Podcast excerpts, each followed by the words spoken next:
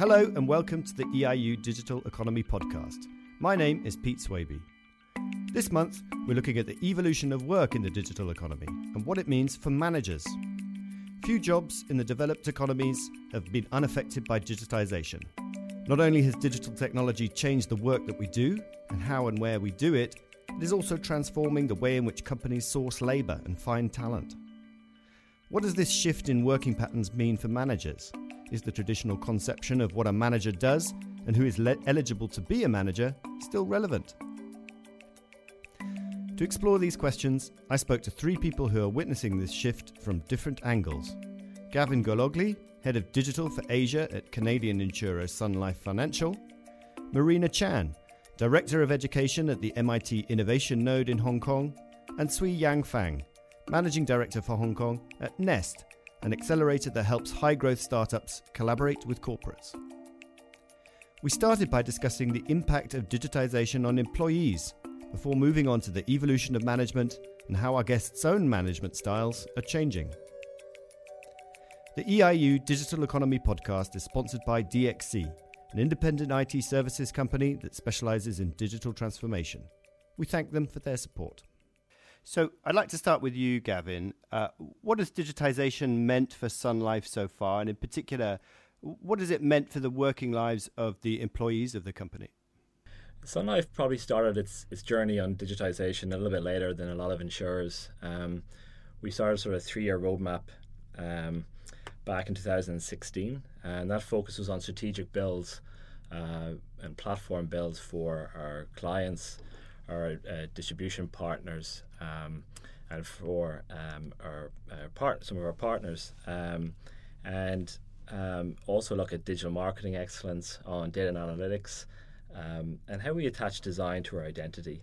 It's important to talk about this because you need to define digital and, and understand the impact it's going to have um, on the employees that you have, but also the kind of talent and skill that you need to hire.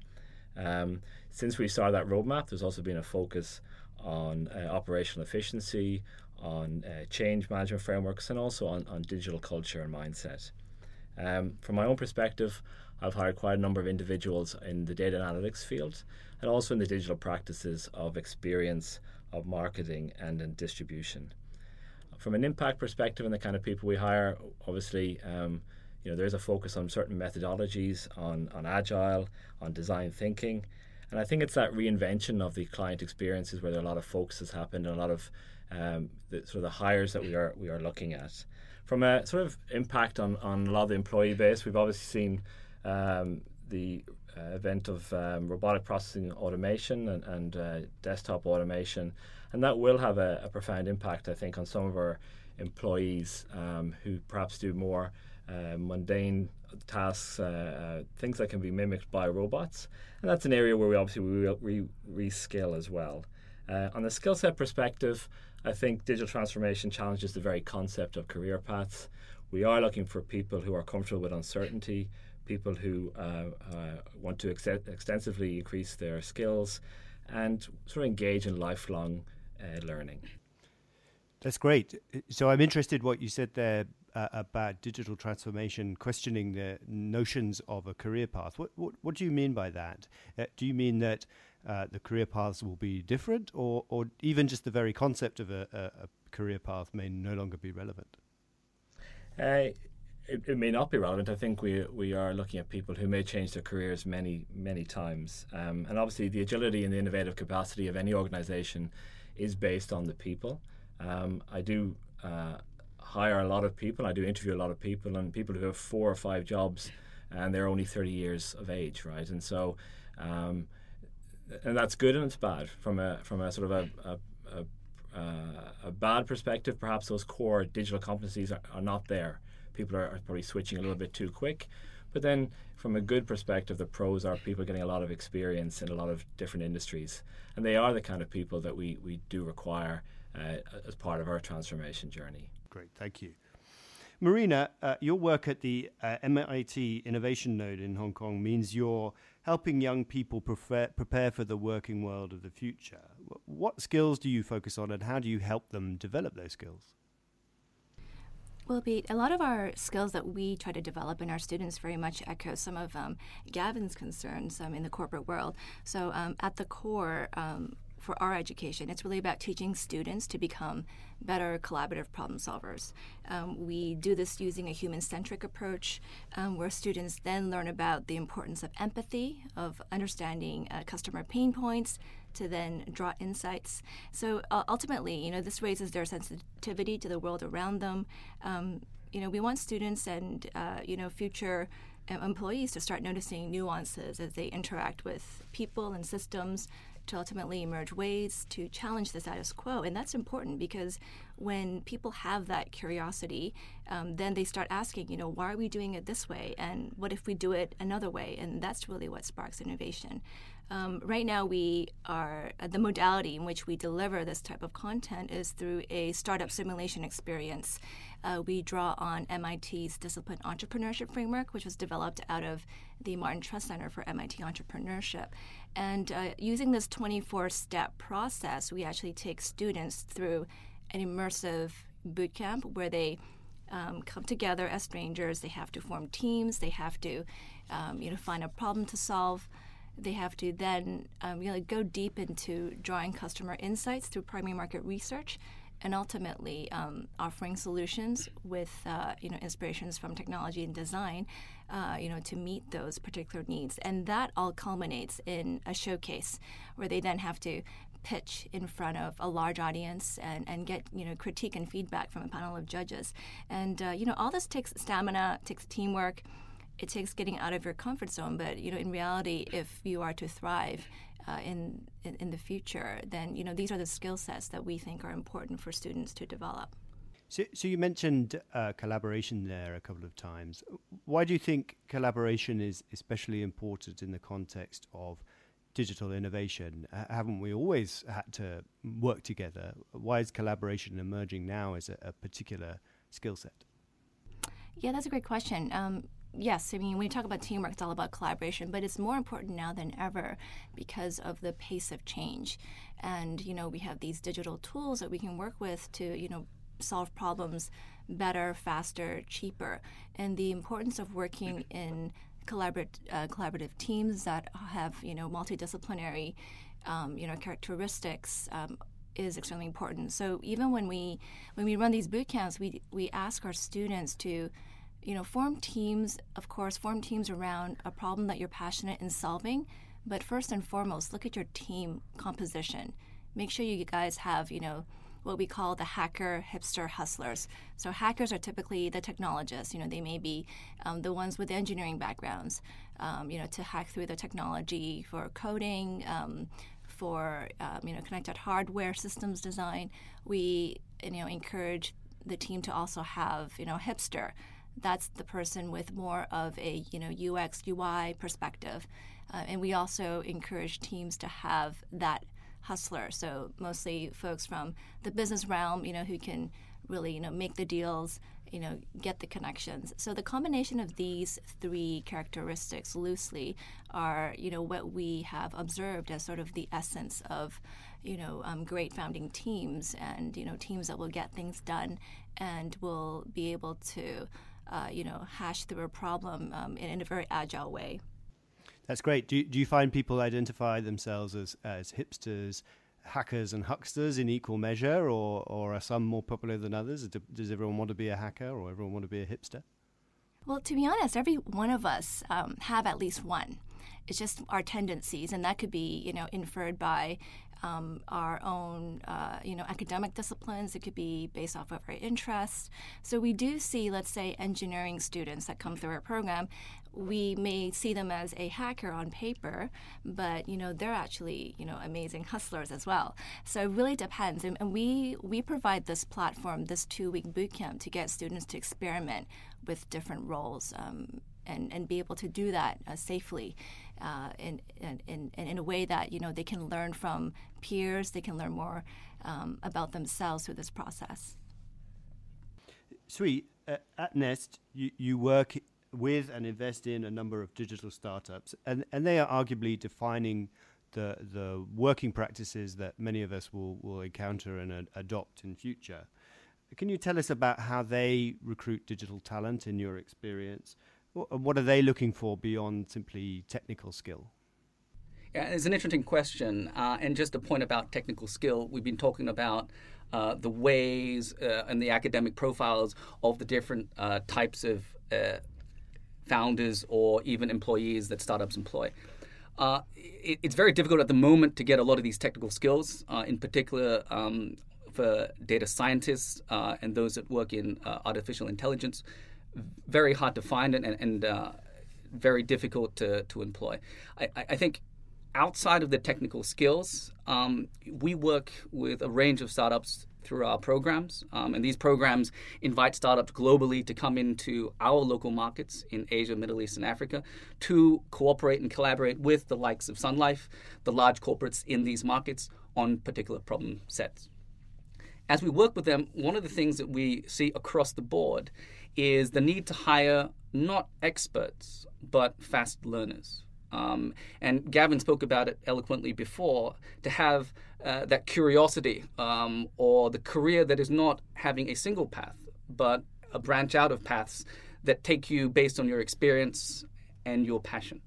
Um, I, I, think you know Marina talked about the pace at which things are changing, um, and add to that the complexity uh, in our current ecosystem or, or um, economy. The, the fact that any one person will never have a single role in, in a company and will have to wear multiple hats means that everyone needs to be constantly learning. And, and, frankly, you need to enjoy that sort of learning if you want to be part of this ecosystem. Great. And and what would you say is the key to engaging and motivating young digital talent? What techniques do startups typically use to get the best out of their, their workers? I think the first thing to, to say is that it's different than it used to be. Um, what we see now uh, as a shift uh, towards, as I mentioned, uh, those that are looking for experiences, a journey, um, a learning, are motivated by things like values and purpose, and not so much about status um, and not so much by salary.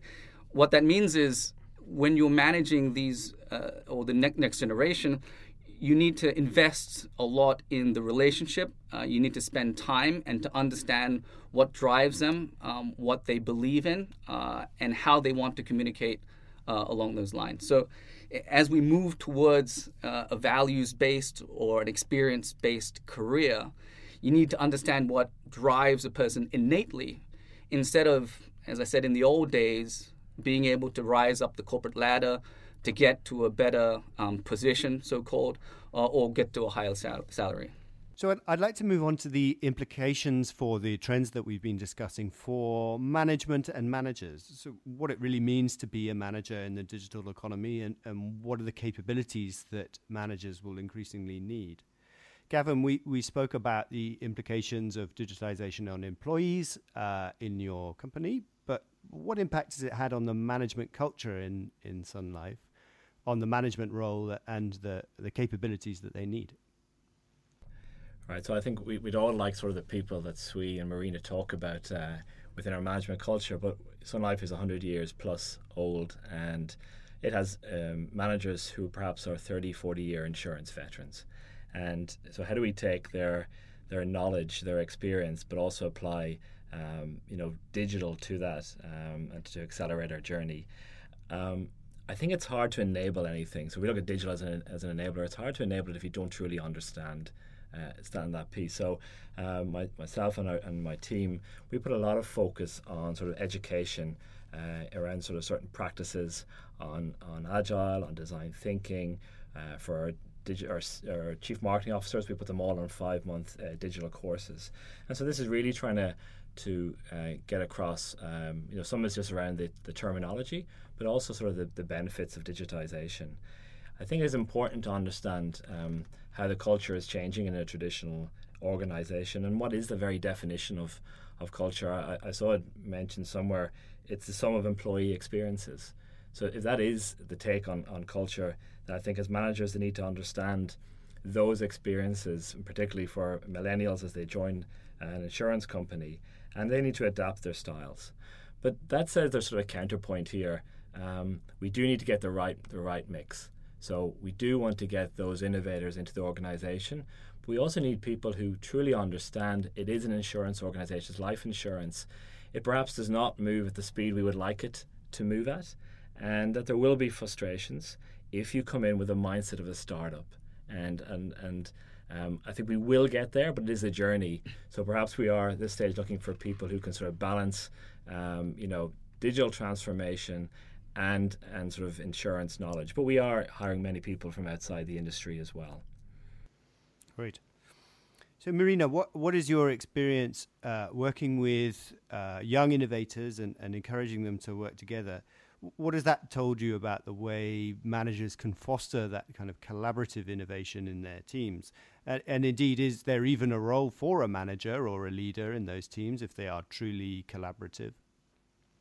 Sure. So um, I'll, I'll, take your first question first. Um, so, I mean, we've ran these boot camps um, eight times over the past two years. So we've actually had, we actually have, you know, amassed critical information and data in terms of what, what, what we've seen has worked well. I think first and foremost, uh, you know, it's about the team.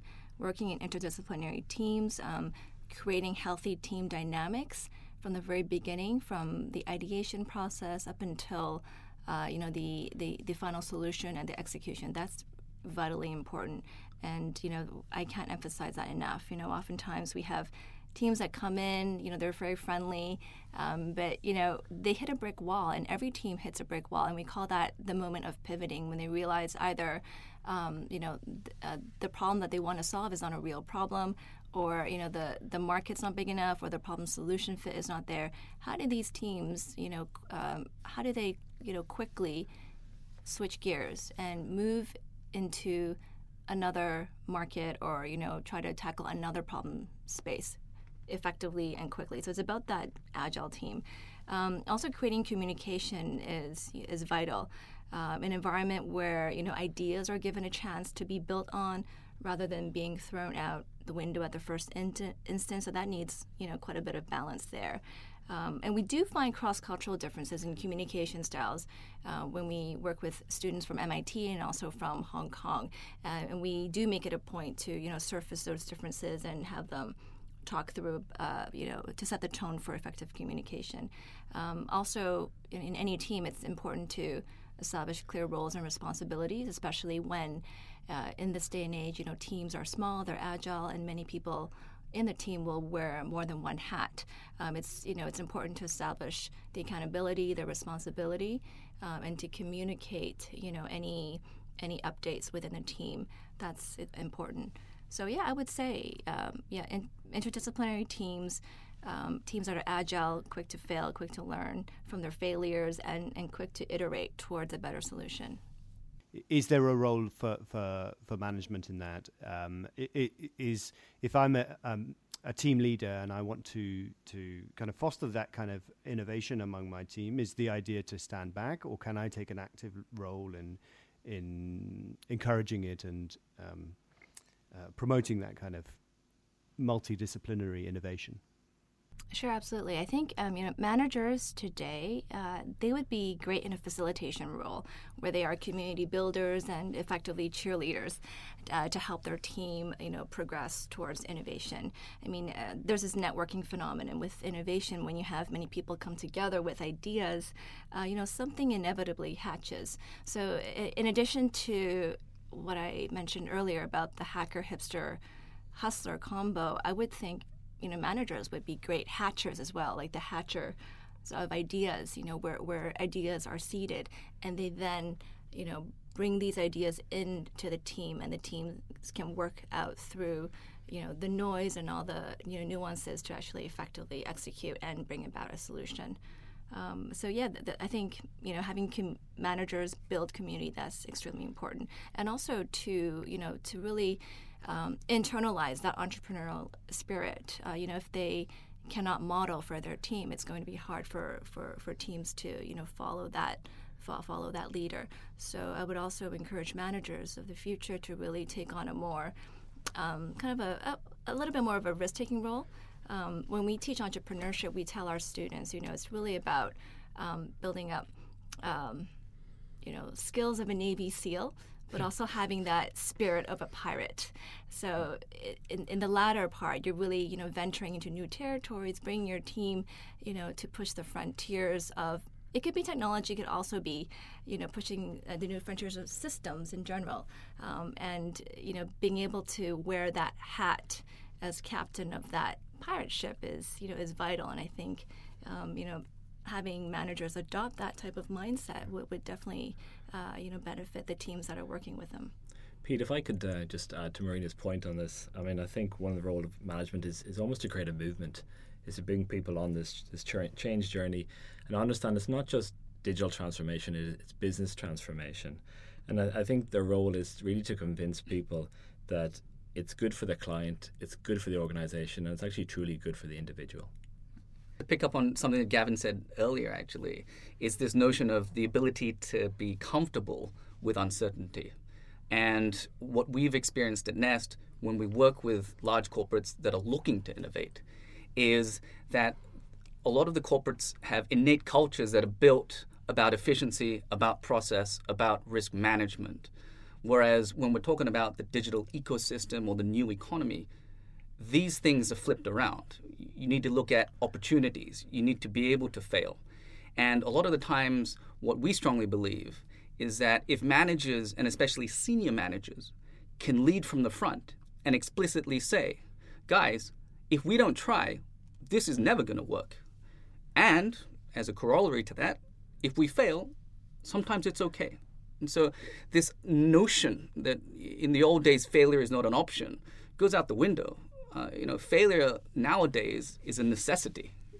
And so, what I'd really suggest is thinking about how we can embrace it by doing um, and by leading, uh, by talking about uncertainty in a positive way. Uh, do you think that um, that appetite or comfort with ambiguity and uncertainty is something that leaders can cultivate, or is it an innate personal quality that you've either got or you, or you haven't? So, over at MIT, uh, our managing director and uh, professor of practice from the Martin Trust Center, Bill Aulet, he believes that entrepreneurship can be taught. So, sure, you know, we are born with certain dispositions and characteristics, but entrepreneurship can be learned.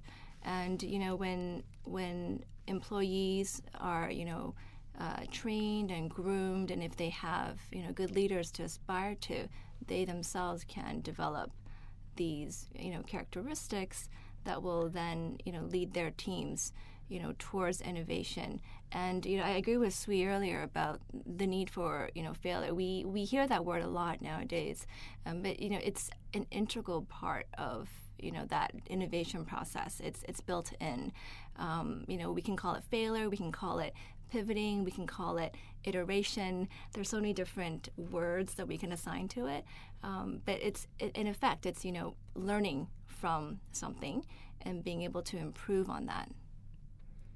There, there is a um, a counterpoint to some of this though, and, and, and that is if you've always done what you do, then uh, there is a a real chance of sort of transformation fatigue even before you start the journey, right?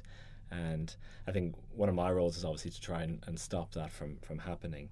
Um, it is super important that our leaders understand that you know to, to all your points that um, if we don't change, if we don't adopt these practices, then we're in very real real trouble. Sui, I, know you work with a lot of uh, corporations who come to you to for help in uh, investing in and more generally accessing um, uh, the, the startup ecosystem and, and understanding the, the, their approach to digital innovation.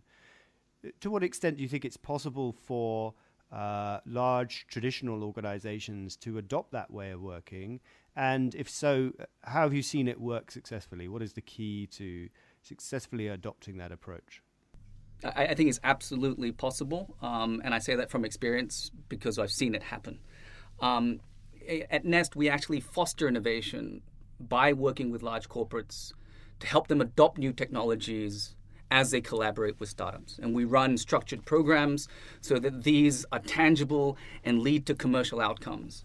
I think what we've seen and experienced is that in order to have a transformative experience for either senior management or working level teams, is that it needs to be tangible and it needs to be real. And so we focus, even before we speak to startups, about finding business critical needs, problems, or opportunities that startups can come in with their technologies to come and solve.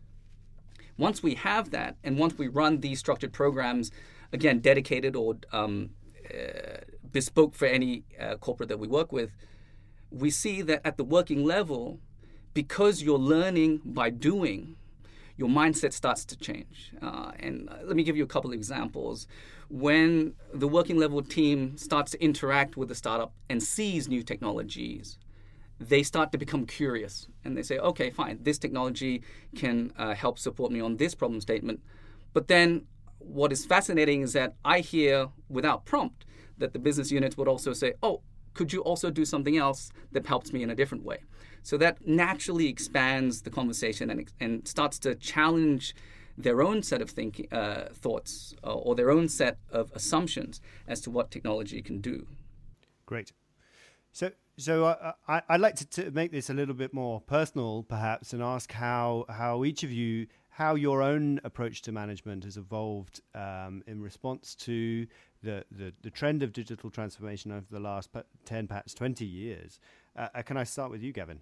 Sure, Pete. Uh, so um, I built my first website in 1994, right? Um, perhaps for some people in the studio who, who weren't born at that point. And um, I, I, think, um, you know, the area is so broad. I talked about data and analytics, um, you know digital marketing, digital experience, digital distribution, and, and you know AI and, and uh, agile methodologies. So it's really hard to, to to stay on top of all of this. If I score myself out of ten, I'd say I'm probably a six out of ten on my knowledge of digital, and I sort of have to be uncomfortable with that that sort of uncertainty and, and I've got to put trust in the people and I think digital transformation I would have thought many years ago was very much around technology I think I've sort of grown to understand it is truly about people it's about change. Um, it's about target operating models. So I put a huge amount of trust in, in the people uh, who I have hired. Um, I learn from them. They inspire me. Uh, I have some really true uh, leaders on my team, and, and Sun Life has in, in general. Um, I guess for sort of you would ask around say, guidance and inspiration. Um, I attend a lot of conferences. I speak at some. I've chaired some, and I, and I listen.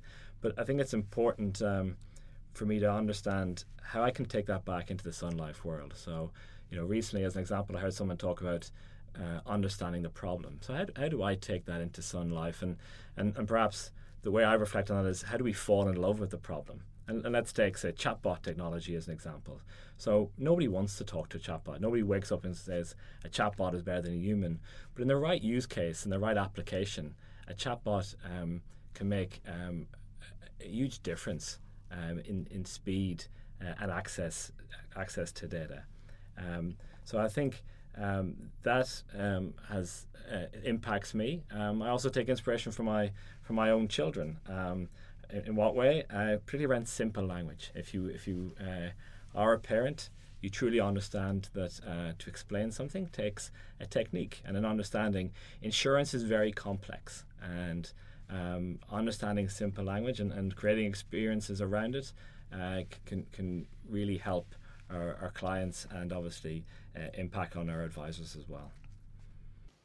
Great. Uh, and Sui, how, how would you uh, reflect on the, the impact that your experience with startups, say, has, has changed the way you approach management?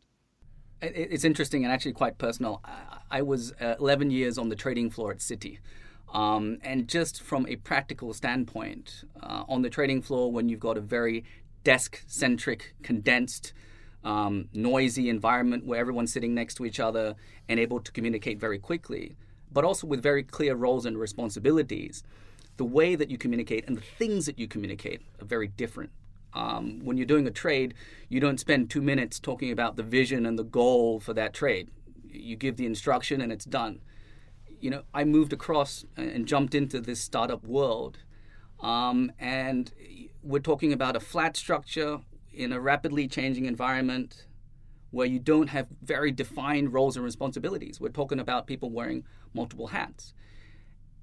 Given all of that, you also have all these opportunities that come your way, and you always constantly need to be defining what it is that your organization is looking to do and why you're doing it. And for that, that's been a personal challenge for me, um, and I'm slowly learning myself how to do that. Um, and the way that we look at it as managers at Nest is that we need to adopt a very collaborative way of management, which means no one is going to be the expert uh, at knowing what to do in any one particular case. Um, it's not possible, things move too quickly, and things are always new. Uh, what that means is what we try to do is that we constantly ask the team around us, okay, this is a situation, what do you think we should do? Um, and we come to a decision uh, based on that, applying our other experiences, and we give it a go, frankly. Um, and, and that's a, a, big shift in my own personal experience um, in terms of management and communication with my teams. Gavin, Marina, Sui, thank you all very much for joining us. Thank you. Thank, Thank you. you. Thanks for listening to the EIU Digital Economy Podcast. Tune in again next month when we'll be talking about new business models for the digital economy. To make sure you don't miss an episode, please subscribe on your preferred podcast platform. Thanks again to our sponsors DXC, an independent IT services company serving over 6,000 clients across 70 countries. And thank you for listening.